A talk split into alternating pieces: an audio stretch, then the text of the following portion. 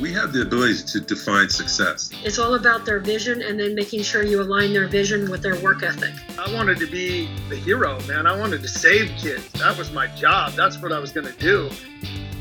This is S B Live's The Prep Slab with T J Cotter, the podcast where you would hear authentic conversations about how things get done in high school athletics. Be sure to rate, review, and subscribe to the show. And visit scorebooklive.com slash Washington to access all the Prep Slab podcasts, as well as statewide high school sports news, features, photos, highlights, and more. If I take care of my teammates, if I do what's difficult, and if I give everything I've got on every single day, I'm going to be a winner. Today, we're talking about the purpose of high school sports. And if in this era, is it time to rethink the purpose of prep sports? And we have four great guests. First, we have Sam Reed, who is the current athletic director at Seattle Prep. Tony Davis, he's the assistant principal, athletic director, and football coach at Tahoma High School in Maple Valley. Then we have Michelle Burge, who is the head girls basketball coach at Wilson High School in Tacoma. And we also have Don Bartell, who is in his eighth year as the football coach at Eastlake High School in Sammamish. Sam, Tony, Michelle, Don, thank you for joining. Thanks for having us. Thanks for having us, yeah. Well, I think there's just such a wide range of different perspectives you each have, and you each represent some sort of different demographic around the state as well. And um, I wanted to, to start off with this one. Um, what to you is the purpose of your role in high school sports? It seems the old adage is that high school sports are to be a continuation of the classroom, and that coaches build lifetime values such as citizenship, sportsmanship, teamwork, and hard work. But is that being done to you amid some of the different challenges today? Or is that purpose maybe changed out of necessity in your mind? I, I would say this, like I'm going to, this might seem like a cop out, but I think um, it's the overarching piece, or at least the core piece. Our job is to assess and provide for the legitimate needs of the kids that we serve. Um, not just that, but that we have stakeholders, parents, admin, other coaches on our staff, people in our community, alumni, uh, Pee Wee players, you know, all of that. Um, but, but if I were to answer your question, honestly, I would say our job hasn't changed, but the needs are changing. They're shifting. Um, I think we're seeing, and I, and all of us who've, who've really been in this long enough, twenty-five, thirty years, know that, you know, the real idea behind sports has not changed. You know, only one team in four A wins state football championship every year. So you better have something to give kids besides that. If not, you're not going to be around for very long. Um, you'll burn out and they won't find much use in you. But I would say that inside of all that, it's like, it's the same thing it's always been. You have to be, believe that there's greatness in every single kid that you encounter. And then your job is just bring that out. So we serve, we sacrifice for those legitimate needs. We give kids what it is that they're they're longing for. Um, sometimes it's difficult because that sacrifice means we're sacrificing a relationship with those kids for two weeks or two months or sometimes two years. Um, but in that sense, it hasn't changed. I think what really has changed is, and and I know there's some more experienced coaches on here than I, I feel like one of the things that's changed is the assessment piece. I feel like it's almost like our superpower is in person.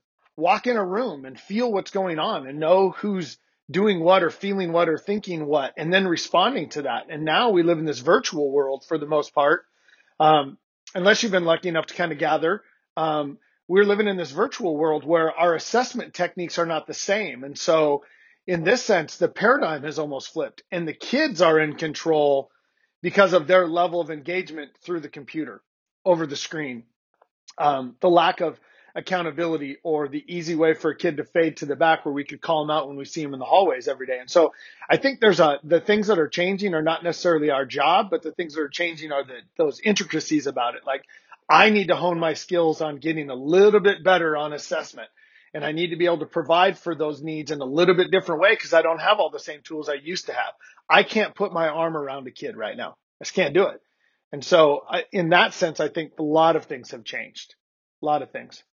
I, I kind of would present this to Tony and Sam, since you guys have control over all the programs in your guys' schools. How do you go about navigating uh, that with the coaches in your programs, and, and how you instruct coaches ought to handle these these relationships and, and be able to pass over the purpose of what these programs are supposed to be about? Don actually said something that triggered this for me. We're in a time where I would argue the ability to connect with something is greater than it's ever been. Something other than a computer screen. That's what school looks like right now. And and, I, and, I, and I, I want to be real clear with this one. It isn't just the kids. It's adults. And so we're constantly talking about making sure that not only are we taking care of our kids, but are we taking care of each other as we work through this thing. And, you know, every every coach and A D on this screen right now is used to being able to reach out and connect with a group of kids. And that's gone. I, I walk out the door. I'm at school right now. I walk out the door, and there's this big old empty space that at two thirty every day is just, it, it's just kids, are, and it's just, it's awesome. Just there's this. If you didn't have juice at the end of the day, open up this door, or you just got off the phone with somebody who's mad because of the, whatever the soccer coach did or whatever. You open the door, and there's literally hundreds of kids out there, and you, that juice just comes from that. And so. Um, what I'm finding is it's important to make sure that we're checking in, not just with the kids, but with the with the coaches and with the teachers. Again, I think we all would agree, and T J, especially in your teaching now too, teaching has never been more challenging than it is right now. You know, Don, you talked about, you know, I've always, I agree with you. I've always kind of felt like as a coach, part of the job was to make our players feel like they can do anything. And that's kind of the approach I take when I'm working with the teachers here, um, the group of teachers that I get to work with. And then sometimes once you once they feel like they can do anything, then it's get out of the way and let them just go and just take off. And we'll make corrections along the way. Um, and so it's harder to do that. It's never been harder to do that than it is right now when it's just on the screen. And so um, that that given that back and forth that happens when we as the adults can see the faces of the young people that are on the screen, that's a that's a big part of it. And then just knowing every day, as hard as it is, that we're going to get through this. There there will be a, there's an end to this. We don't know where. We can't pencil the date. I can't put it on a whiteboard, like, because we're all used to doing that, right? Coaches, we're used mm-hmm. to being able to say, here's, here's the schedule. Here's when practice is going to end. Here's when the season's going to end. We don't have any control over it. So I think it's it's it's as important as it's ever been to just keep reminding ourselves, both for kids and adults, we're going to get through this, and we're going to do it because we're sticking together as as we work through it. So. Well, I think that's a great point. Just like the, the, the role of the coaches is setting the example for your program. You know, what what do you want these kids to to get out of it? And one of it is to be optimistic about these things, because who else is going to if you're not going to? Um, I thought the topic of COVID here really brings up, uh, makes this topic really um, at the forefront right now, for I think for a lot of coaches, just because normally right now we're looking at the state football semifinals at this period of time. Uh, Michelle is probably starting uh, tryouts this week for, for basketball. I thought, Michelle, I kind of point this to you, is how, how are you navigating this time with your players, and when, especially when those relationships in basketball are so forged in gyms? We've got some of our girls who have no food right now and are living in situations that I know are tough just by my previous relationships with them, and they're struggling in school, and so really not even talking basketball. I had a girl earlier in the week tell me that she could not play basketball this year because she's on her own, and I'm like, forget basketball. What else can I do? I'm going to be in your corner whether you play ball for me or not.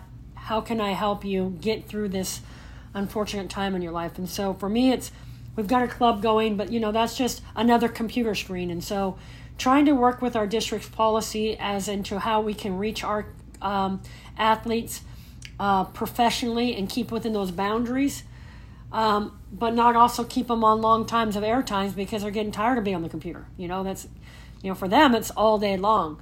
Uh, for us, it's even longer sometimes, but they don't want to be on a computer screen any more than they have to. So we're coming up with some clever um, virtual um, activities. I have obviously a, a passion and a desire to go on to the coaching level, so I've been really kind of picking the brains of D one coaches and D two.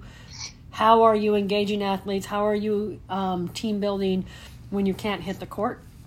And so uh, we've been doing some of those fun activities. And mind you, they're not basketball related, but at this point, um, they're life-oriented, and we've always believed, at least in my program, and I'm sure you guys do the same, you're teaching life lessons through the game typically. And normally it's the game that teaches those lessons, and you can, you know, use metaphors to connect it But now it's more about life and connecting it to ball, and when has this come up in ball, and how, how do we get over that hump? And so for me, it's just trying to make sure that every day, even if my kids don't come into our club meeting, I'll reach out to them by text or by our group me and say, hey, listen, I missed you today in the video. Uh, I hope you're well. I hope your family's well. Is there anything you guys need? You guys good? And then just let them know that even though they didn't show up, I'm still thinking about them, so that they have that one adult in their life that they can go to about English, math, science, or about food. And, and so right now we're trying to work on a community service project. I think virtually you can go out and uh, raid your refrigerator and your cupboards and go to grocery stores, collect food, and then obviously we have two local uh, food banks in our, our neighborhood that we're trying to serve. Oh, that's so awesome. I think that's just, this just provides such a great opportunity to really, to really focus on those things, really focus on the life lessons, because you're not on a basketball court, because you're not out on the football field or in the film room and those things. And and maybe this is a misconception, maybe it isn't, but has like a win at all cost mentality uh, over the years infected education-based athletics? Or have schools, uh, school sports increasingly become more about the end result, winning and advancing to the next level, than the process? And how do you as coaches and A Ds uh, combat valuing athletic achievement in your programs over educational ex- excellence? Or I guess in other words, combat the struggle to value educational return on investment over the entertainment return on investment, while of course still making high school sports still fun. I, I, I think Don said it, uh, the demands are greater. certainly, I certainly feel that, and I think there's more demands on outside influences, people trying to tell you how to do it and where to do it, and I think that I often refer to it as being a female coach in the district for twelve years. Uh, there have been several males and females, I would even argue, that have this messiah complex, that their way is the end-all way. And I don't think I'm the end-all result. I think I am one uh, factor in a student's success, or one factor in a student-athlete's success. And while I do have an opinion about A A U and all these other branches, Um, it doesn't mean that one way or one vehicle is better than another vehicle, or that they don't all serve a purpose. But there are some people that have that counter argument that the only way to get to Division One is through A A U, or to specialize in your sport and to do A, B, and C. Um, and so, you know, my job as uh, a person who's trying to teach my young uh, ladies about life is, wherever you're putting your money, make sure you know what it's going for. And so there should be some arguments as to what is my dollar buying me. Uh, and so when you're paying, uh, you know, I had one parent say they paid four thousand dollars for A A U for one season, and this girl was playing on a J V varsity swing. And I'm like, that money could have been better served individualizing training for her, or getting her into the free training that was being offered in the summer. But again, or saving for college tuition. Yeah, the other flip argument is that, well, they're telling them, they're promising that, that this is the way to get to the next level. And as we all have, I mean, I have children. I mean, uh, even though I don't use that method, like, and I can see through that, yeah. I, I mean, some parents are, they want the best for their children, and they're susceptible to being, you know, taken down the wrong path, or only one path versus multiple paths. Um, I think Wilson has a great history of multi-sport athletes getting to the pro level. Um, and so I don't ever specialize anyone in any sport. I encourage kids to go through all sports. And I don't ever take offense to the messiah complex. However, I think that people of rational, sound mind should understand that that's one opinion. Don, what were your thoughts on that? Well, I was just going to say, Michelle hit on something um, just by citing the fact, you know, I'm a parent. And I'm like, yeah, it's like how the world changes once you become a parent. But I do want to say this. I try to be as empathetic with, with parents as I possibly can, um, both inside of our program and because of the interactions I have with people outside. You know, I, Tony said, you know, I, I go different places and I speak, and you never know when somebody's going to be a dad standing in the background and his son is a Division One quarterback, but doesn't have anybody in his life that's talking to him about some of the things that all of us talk about. But I also think that what gets underestimated is the amount of pressure that parents feel to provide for their children. Um, and, and I would tell you, um, without revealing any names, uh, a guy that I've gotten to be very, very good friends with because he went down that road, and actually a friend of a friend and put us in touch. He's living in a more remote area. His son is obviously a Division One athlete. He's got an offer from a Big twelve school as a sophomore, and he's calling me because he's like, should I move to Seattle? And I'm like, why? Well, because everything I see on social media, everything that's on the internet, everything that's coming down my way is these other kids in this class are getting, their parents are providing for them in a way that we can't provide for our son because we live hours away from any of those main cities, hours away from any of those locations. And so by the time the parents get done in sixth, seventh, eighth, ninth grade, I mean, you have kids out there who haven't played a game of high school football. They haven't played a game of football in two or three years, let alone a high school game of football, who have Division One offers already.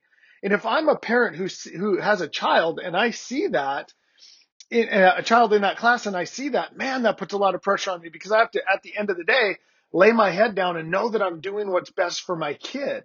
And that's a totally different level of commitment once it becomes your child in there. I have a lot of patience for other people and their children when I'm like, hey, listen, the process will work itself out.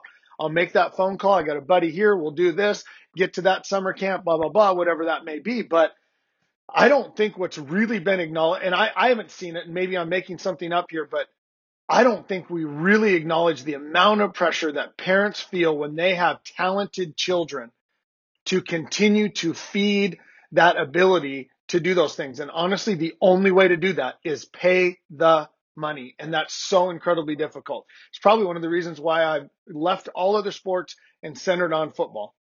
Because other than the street agents and the and the ridiculousness of private privatized coaching in the off season, football is somewhat the last bastion of hope, although COVID may take care of that. That'd be a different conversation for later. But I think that's a part of it too. And I think we feel that, all of us as parents, we feel that more than anything, that pressure. And so I empathize with them. I feel bad for parents right now. I really do. I would include it for talented, and I wouldn't say not talented, but players that are not going to arrive at that D one, T two level that you clearly yeah. know. And and those parents feel that. And I'm like, how do you balance the conversation today? Hey, listen, that money can be well served different places. I don't think that's yet what you need to be focused on. You know, what's gotten lost a little bit is the high school. There's nothing wrong with just having a really good high school experience. Mm-hmm. Sports, you know, it's it's it's, it's about I got to get in the offers and the, the what the things that social media have done, uh, and the monster that's created in terms of expectations. And it's like Michelle was saying, and I would argue that Don, great points. I hadn't thought about it. It had a great perspective about the parents, pressure on the parents. But um, the average talented kid, you know, and just that, the the piece that Michelle was talking about before about, boy, if we can just get that kid to understand the power that they will create for themselves with their academic record and the options that that creates for them, that maybe their physical ability doesn't create for them. But but that's not really uh, celebrated as much on social media. Yeah. You know, it's it's well, awesome. No. That. Go ahead. And let's let's recognize this fact too. That's the overwhelming majority of people, right, on that mountain of average. And so that's your target audience for the pay me crowd. That's your target audience. Those kids, the the overwhelming eighty percent of kids with average to above, a little bit above average ability, kids that work hard, kids that are coachable, those are the kids that are being targeted. They're being sold this idea, if you pay me this money, then we will get you these offers. And and to Michelle's point, like, that money would be so much better spent somewhere else. Shoot, it'd be better spent on diet and sleep than spending all of that time traveling and, you know, going to every little thing because you feel like you're going to miss out. But this idea of scarcity is crazy. And those people are the backbone of some of those organizations because they're the ones that pay. The Division One guys don't, the Division One bound guys don't pay. They get the guys in the door. Those are the ones that you put their picture up on the, on the wall when they leave, but they never paid you a dime because they made you money by recruiting other people to your, to your, to your organization, to your group. Sam has a has a really good perspective on this because of where he was at, especially in the time he was at Kennedy. And and I'm going to call it haves and have-nots, but I'm specifically speaking to scholarship level, Division One level versus yeah. talented athletes. Yeah, I, I think it's, it's something that that I'm I'm really sensitive about. I think I when I share my like when I share stories with kids, like like I I personally was the, was the like just was was the better than average, good enough to good enough to play a role, not good enough to go anywhere student athlete that so many of our kids are across the board. Um, that has given me that perspective, and I've had those conversations with those star level kids, like you said, Tony. Like, look, at to some level of extent, like I don't need to work as hard for you. Like, I, I don't hear hear that the right way. Like, that's not how I, that's not how it'll be. But I'm going to give. I have the ability to to to give all of our student athletes that moment in the sun, that that spotlight, whether that's senior night, whether it's the G P A award, whether it's, you know, the the a, a small feature on Instagram or social media or whatever that is. Like, that's a tool that like that can literally make that kid or that family's day, month, you know, school year, like high school experience. Whereas the kids that are D one and beyond bound, like, quite frankly, like, they don't really care what I post. You know, they, they they don't need that as much. I, I think they everybody wants that, and and of course I want to provide that opportunity for them. But really, like, it is those it is those kids that are the the, the role players, the people that make up the meat of of a high school program that. that need this the most and that need outstanding coaches like all of you the most. And I feel privileged, you know, uh, to be on this call and having seen and, and worked with so many of, of you guys up close and personal. Well, Sam, you talked about the social media presence, and, and you are one of the people I would say are really intentional about how you handle uh, your social media presence with in the athletic departments you've been in.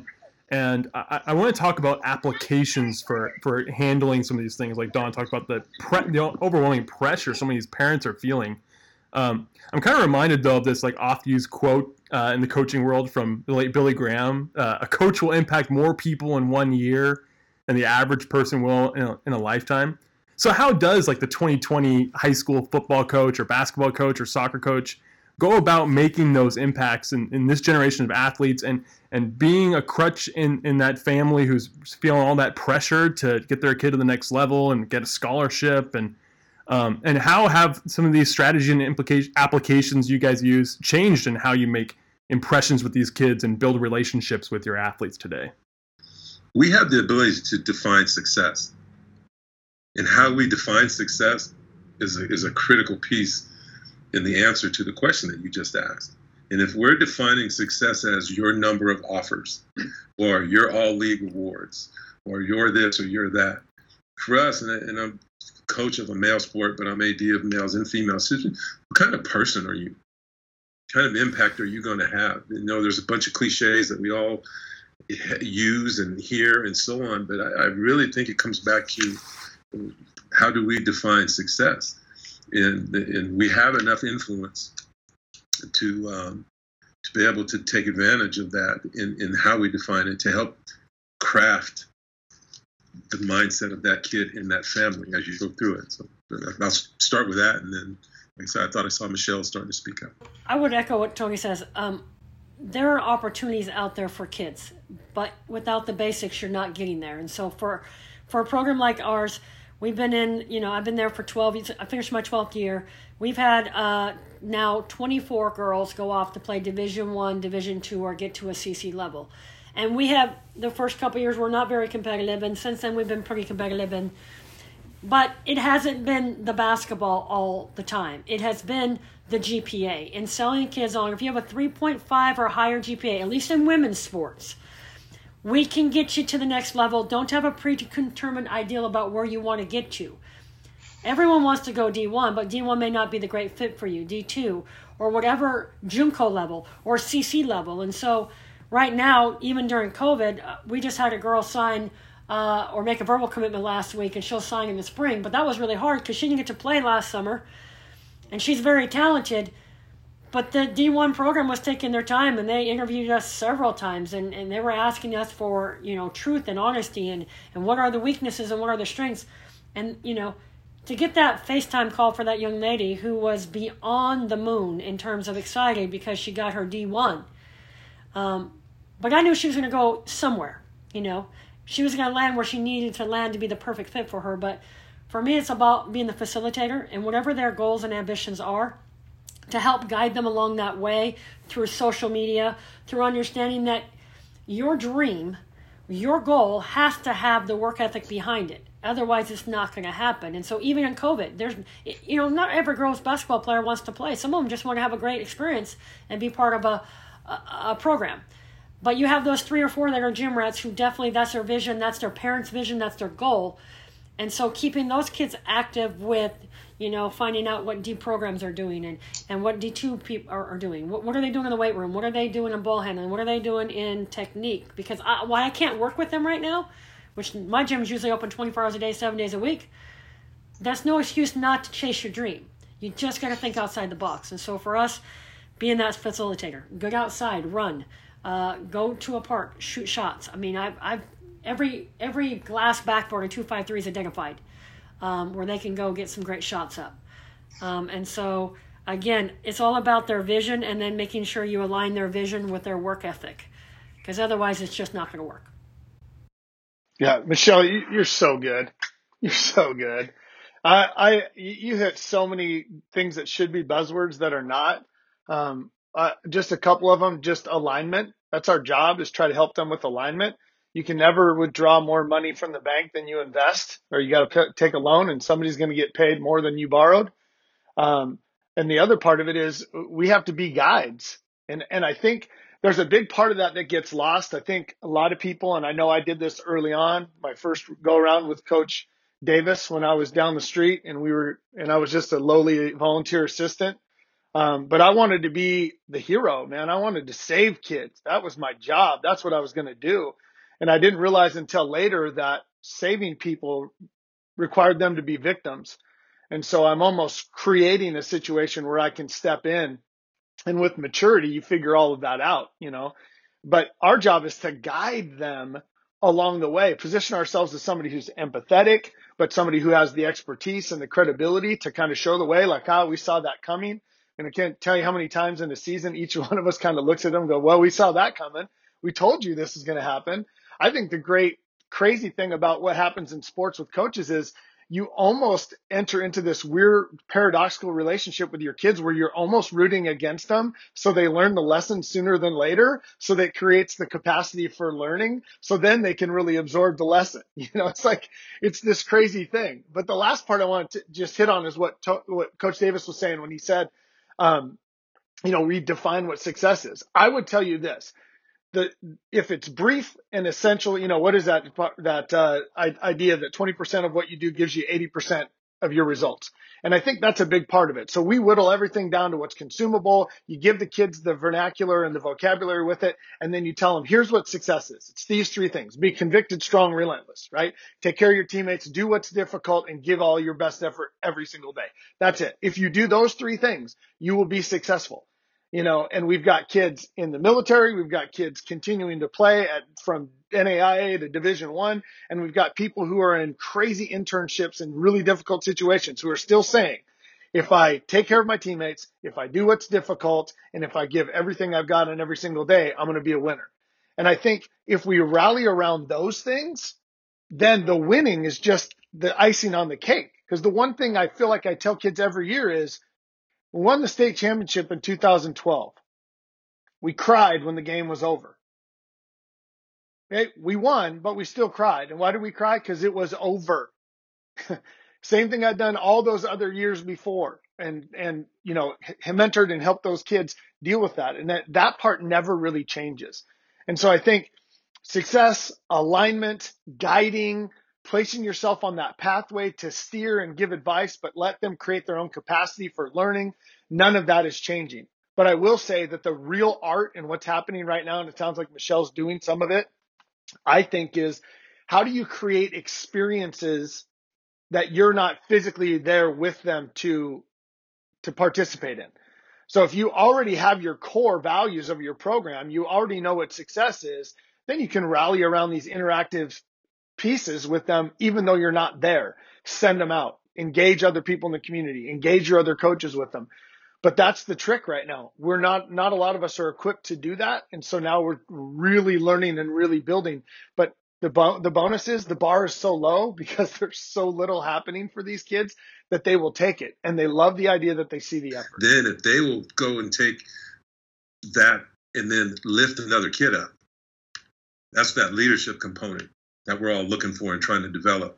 And, and it's, it's, we're kind of like Michelle said, we're kind of helpless if we choose to be, because there's things they can go do and working on.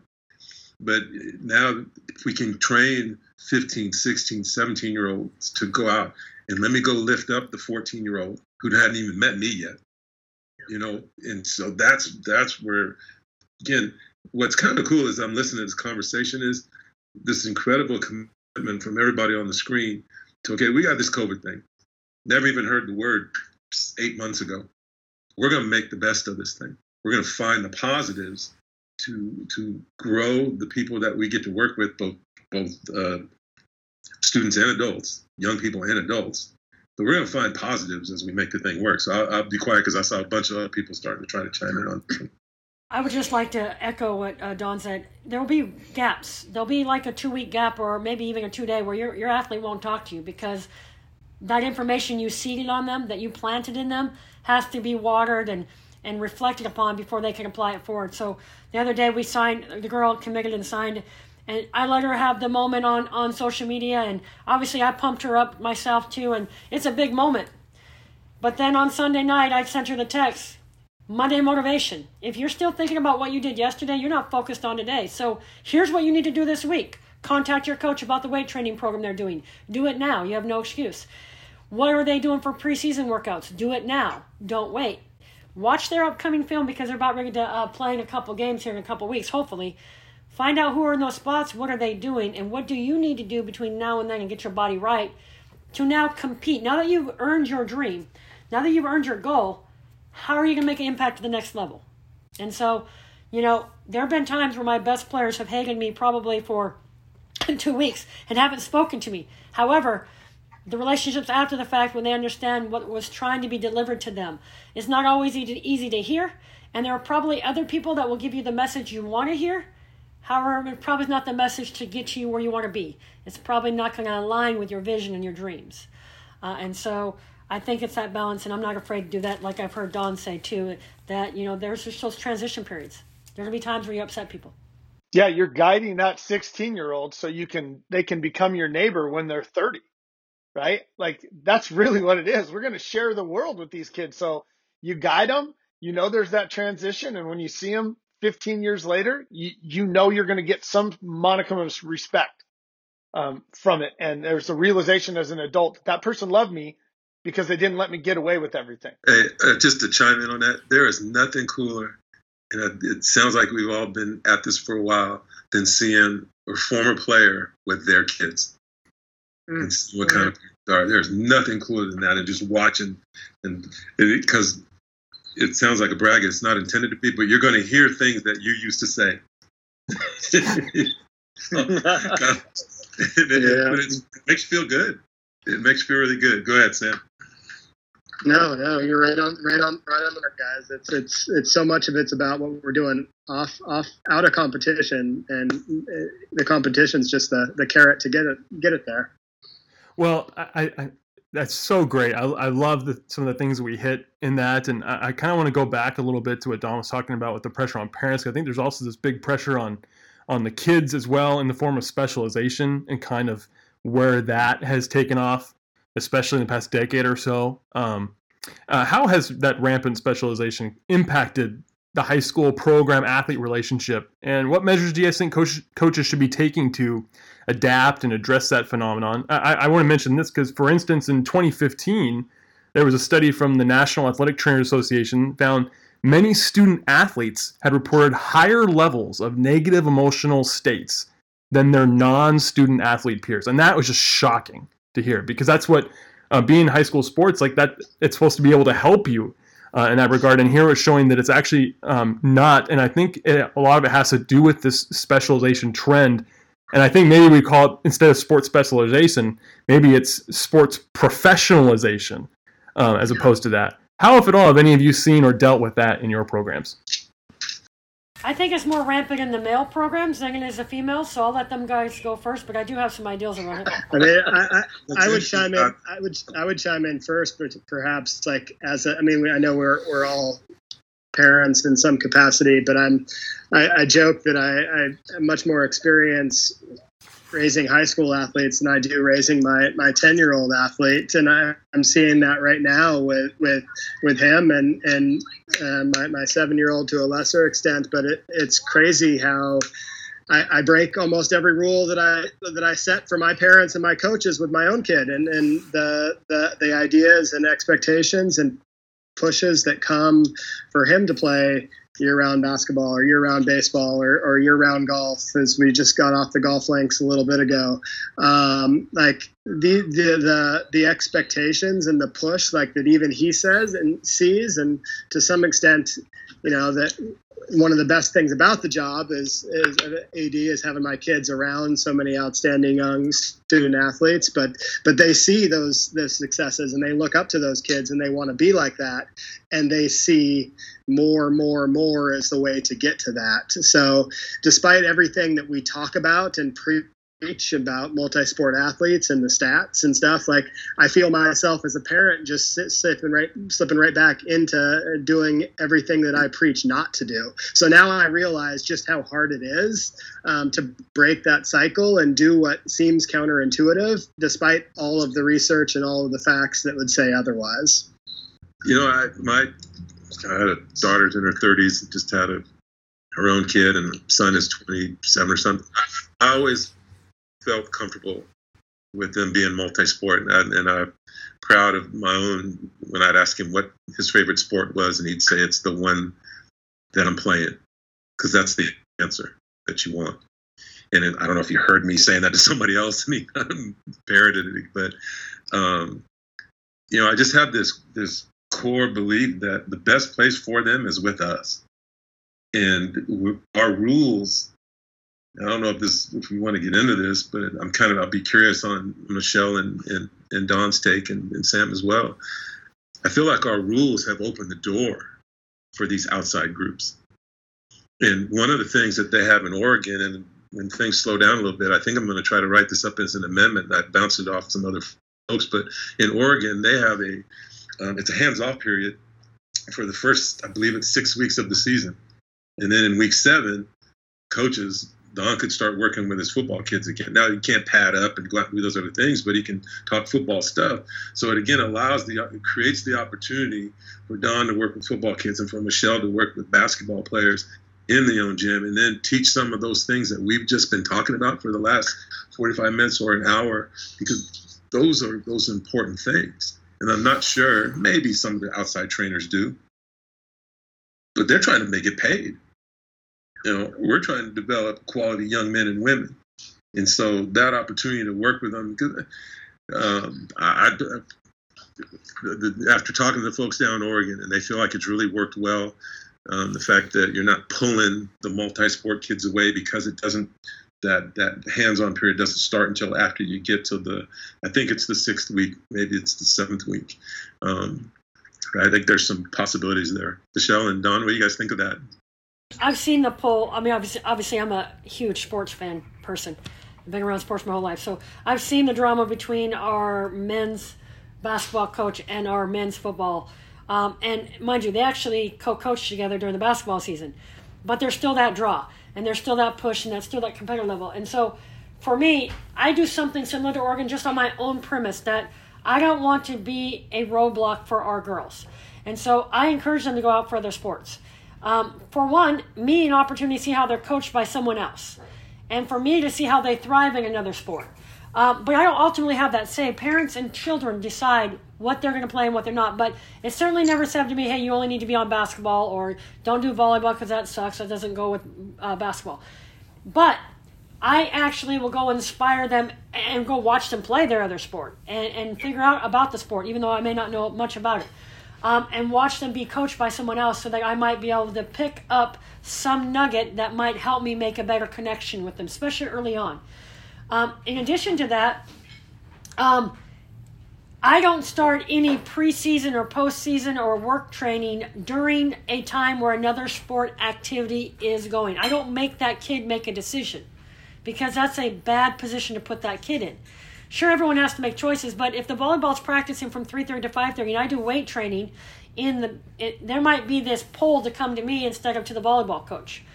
So everything is outside that time so that they can do both if they want, or they can just focus on one and not worry about the other. And same thing with open gyms and all that. Always outside and always with the permission of their other coach. Because if obviously they're running an open gym and twist an ankle, I'd be pissed as hell.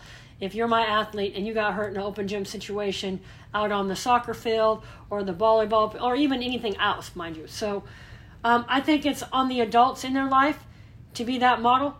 And I don't think an A D should have to tell me not to do that. I think that that's just something that I should know. Um, but I know it's harder for male programs because there is that constant pull. There is that specialization. Um, and maybe not so much for our male basketball coach and our male football coach, but from the outside trainers. I I can't imagine how many basketball games I go to, and there's so-and-so's trainer who, you know, has got the video camera, who's now this expert on how to get kids to D one. And I'm not quite sure what their resume holds. I'm not quite sure they've ever gotten a kid to D one. However, there's that pull, and they're actually having an influence on the kid. And like um, Don said earlier, the impact on the family is even greater. And so where am I going to put my money? Where do I want my kids spending their time on? All that comes into play. But if you have a coach willing to work around those times so that a kid can have the opportunity to do multiple things. The last thing I'll leave you is that there's one positive thing out of this COVID. There were several of our kids that were burnt out from sports. Not physically, I mean mentally. But physically, their bodies were wore down. And like I just told my girls the other day, I mean, the one blessing is that I've got a girl right now I can get to uh, Junco who had really bad knees at the end. Could barely even finish the season last year. Like her knees were done. They were trash. Because of the constant wear and tear of A A U and then a competitive season that like go right after the next. Her knees are fine now. You know, just the constant workout and ability to strengthen things and not be pounding so much. There's a benefit of the COVID too, and that is just the time off and the ability to appreciate a sport that you may not have fully appreciated prior to being taken away from you. As coaches, as players, not being able to be with your teammates, not to be able to be with your coaches. Sometimes you're getting on each other's nerves, but now you miss the hell out of each other because it's been taken away. Oh, that's so good. I thought, Don, I thought you'd be a good one to touch on this part, too, because you kind of mentioned it earlier how football's kind of been the last of the breeds to dip into these pools here. But, the, like, the impact of, of seven-on-seven and the high school coach relationships with these outside influences and training facilities. And do you have to have a cohesive relationship with those, or should there be a separation? It seems like there just remains this animosity and that high school sports programs are are more and more being bookended between – the seven-on-seven or club sports or A A U programs and the college and professional athletics, and they're just kind of bookended between. Um, what are your thoughts on that? Um, well, one, I think we also have the advantage that seven-on-seven will never be football. And so that part of it is incredibly important. We, we, we always laugh when we do the seven-on-seven stuff and somebody will get out and beat us by three or four scores, and it's like, why don't you come over here and re- meet my D linemen? They're going to be the ones that are going to settle this for us in about two months when we all meet.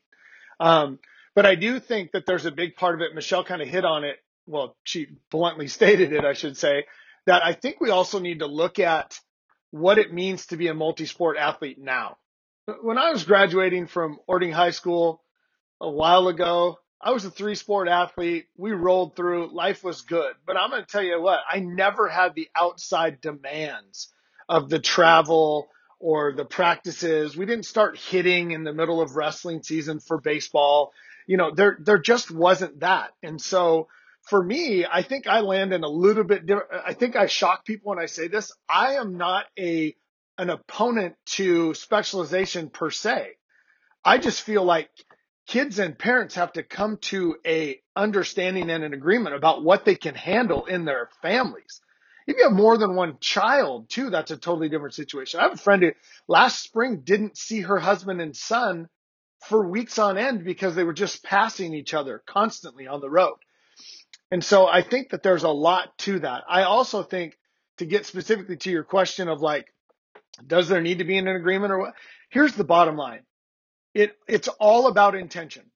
What is the intention? of this person versus that? What is the end goal of this person versus that? And if you just watch, if you just watch, it is so glaringly obvious. And I'll throw myself into that bucket too, because I already threw my earlier younger self under the bus, but it was all about winning because I needed to validate who I was as a human being, because I was a coach, and if I wasn't a winning coach, then it wasn't worth doing. And at the end of the day, you realize what a fleeting and horrible thing that is, because you're building these transactional relationships with teenagers. You, kid, are going to make me feel good by doing this. Now, there are some people that don't, they don't, they're fine with that. And, and Michelle tossed out the idea like, well, I don't even know if they've ever gotten anybody D one. Sure they have. That's the easiest thing in the world to do. Go recruit a bunch of D one athletes, you know, these incredible genetic freaks, and then claim them on your resume. I mean, go through and look at college football coaches' bios on the websites. It's like, coach this guy, coach that guy. It's like, you had nothing to do with that guy. He is a genetic phenom, right? But, but it's this idea of like, what we will always say is we will relent.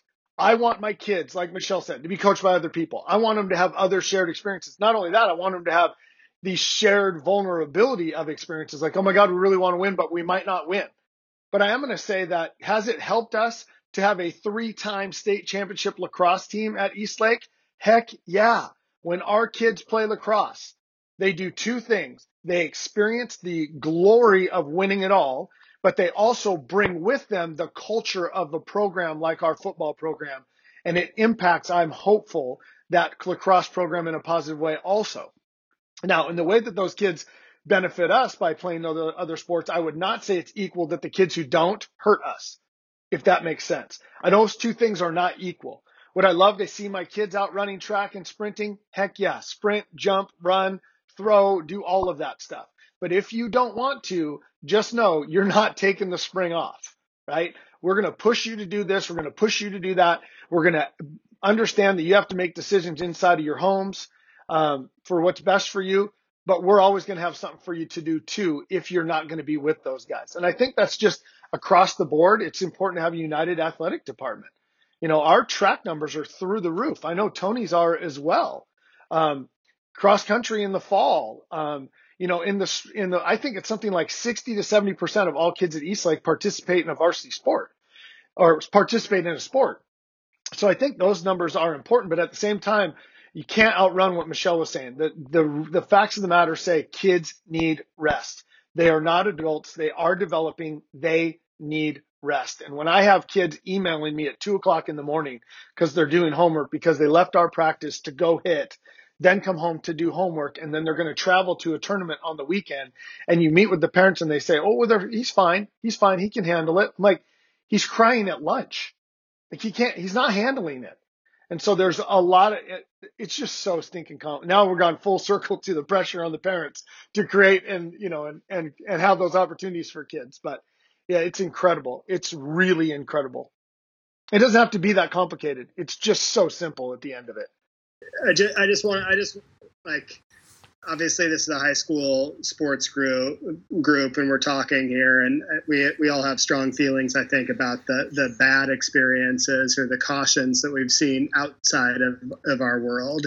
There are good people out there. There are good programs. There are good places that our, our young men and women can go and develop as people outside of our wings, just like there are, are high school coaches that aren't good, like, unfortunately. I mean, they're It, it becomes less to me about where they're coming from, but but how they're connecting for kids and the why for it. I think everybody gets involved in this business of coaching in the school system or outside. Somewhere along the lines, we got into it because we wanted to improve the lives of, of, of the young, the next generation. Where that takes us from there, it differs sometimes, but I think deep down, and maybe that's just the na- naivety of me or the glass half full mentality, like there are good people out there, and there are good, there are people that want to, to lead the, these kids in the right direction. And so at, at some point, the, if the question was, do you need to have a relationship? I think that it does help to re- have a relationship with people that think well and, and want the best of kids. Like that is not a bad thing in itself.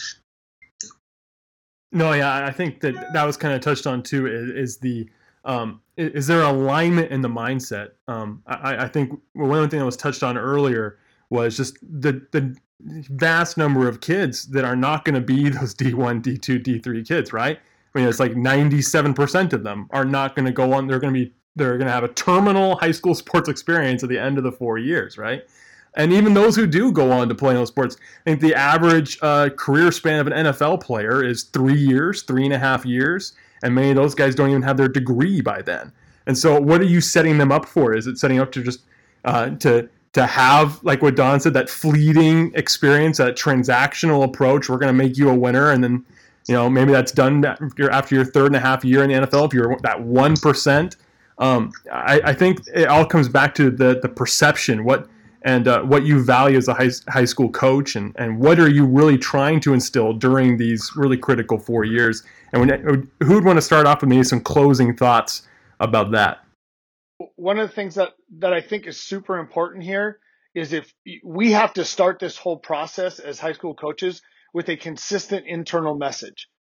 From there, we want to align external resources that support that in- consistent internal message. So when Sam talks about there being good people out there, there sure are. And there are also good people out there that don't help us because our message is not consistent. And so I, I one of my big pet peeves is when I've worked for guys before that just bring anybody out to be a motivational speaker to our guys. Now, if you're going to come and talk to our guys, I'm going to tell you the three things you need to talk about. Now, you can tell your story and spin it in your way, but these are the three things we believe in. And so you're coming because you're going to talk about one or two or three of those things. Same sort of thing with any relationship we might have outside of our program. They have to support our consistent internal message with that external resource. If they don't, it's not bad or good. It just means it doesn't fit with what we're doing. We don't do things that way. And that's culture. And at the end of the day, I know it's not it's not a popular thing to say, but culture doesn't make people feel good. That's not what it's designed to. It's a set of behaviors designed to, to get a, a prescribed outcome. And sometimes people don't fit in that culture, and sometimes they do. There have been great coaches at Eastlake that don't coach football for us. They coach somewhere else. And it's not because they're not good people. It's just because they don't fit that which we ask them to do. And I think the big separator then is that. Everybody has great intentions, but how deep are you willing to go? How far down are you willing to go on that on in that talent pool? How many kids are you really helping? Coach Jervis used to say to us all the time, you will be judged how that sixty-fifth man on your roster feels about his experience. That's it. That kid is just as important as your starting quarterback. There are some great people out there doing free work, and there are great people out there doing work for for, for a compensation.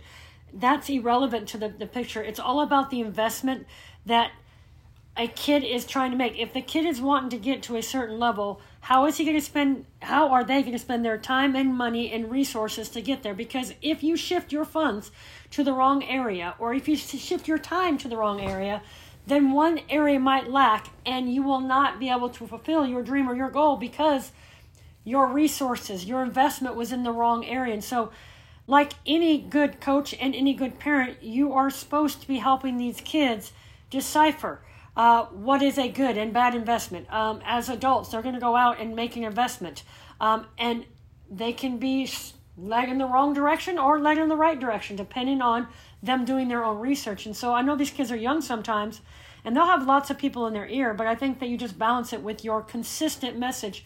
As Don said, our program is consistent in the message we give kids. It's not all about basketball. It's all about being a good human being and making great choices and getting yourself to the next level. The next level could be college. The next level could be trade. It could be wherever it is your next level is. But you're going to have to take some people along the way. You have to be a good teammate. You have to be a good human being. You have to be a good student. Um, you have to be coachable, approachable, and teachable. And you're not going to like everyone in your corner. How are you going to work with them to meet your goals? And so for for us, I've met some great trainers. I've met some not so great trainers.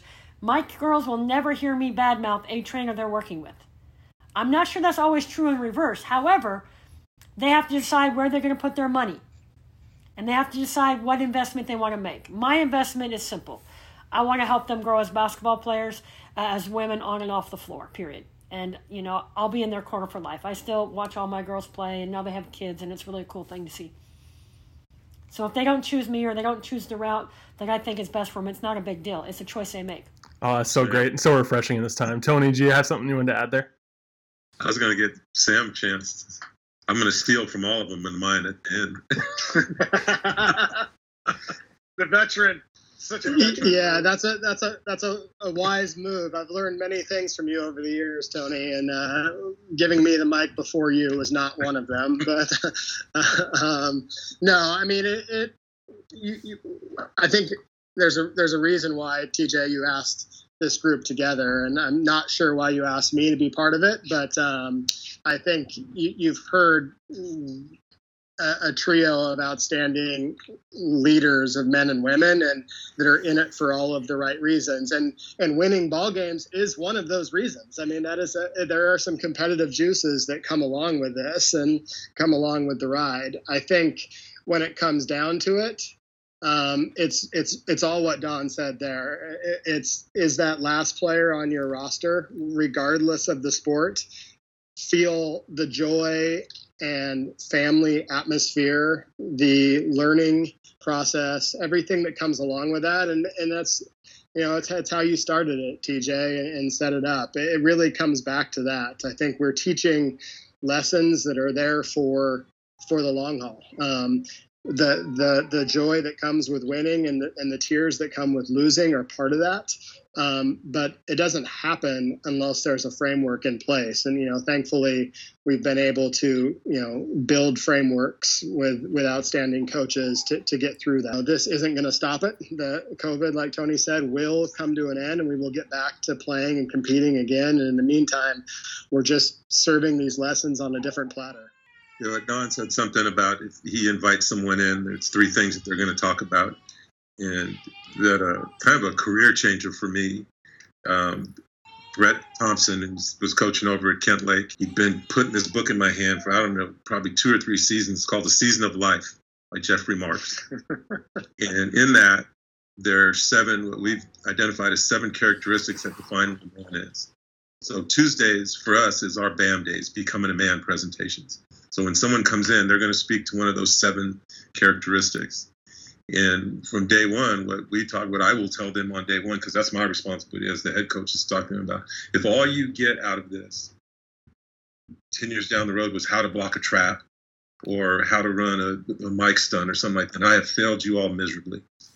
If you made the choice to come in and be a part of this thing and have a seat in this auditorium today, there's more that we're going to expect from you and more that you should expect from us. And those those seven lessons, those seven characteristics are a big part of it. And and again, I think it's, we all do something similar. We just label it a little bit differently. But the expectation that we have for them down the road is is really where we're ultimately going to be judged. In addition to that sixty-first, sixty-fifth person on the squad, like like Jerv says, but it's also that down the road thing that, that that's going to be the judge for us. Um, and I, and I, again, listen to it in their voices. They are all of you guys accept that challenge and knock it out of the park.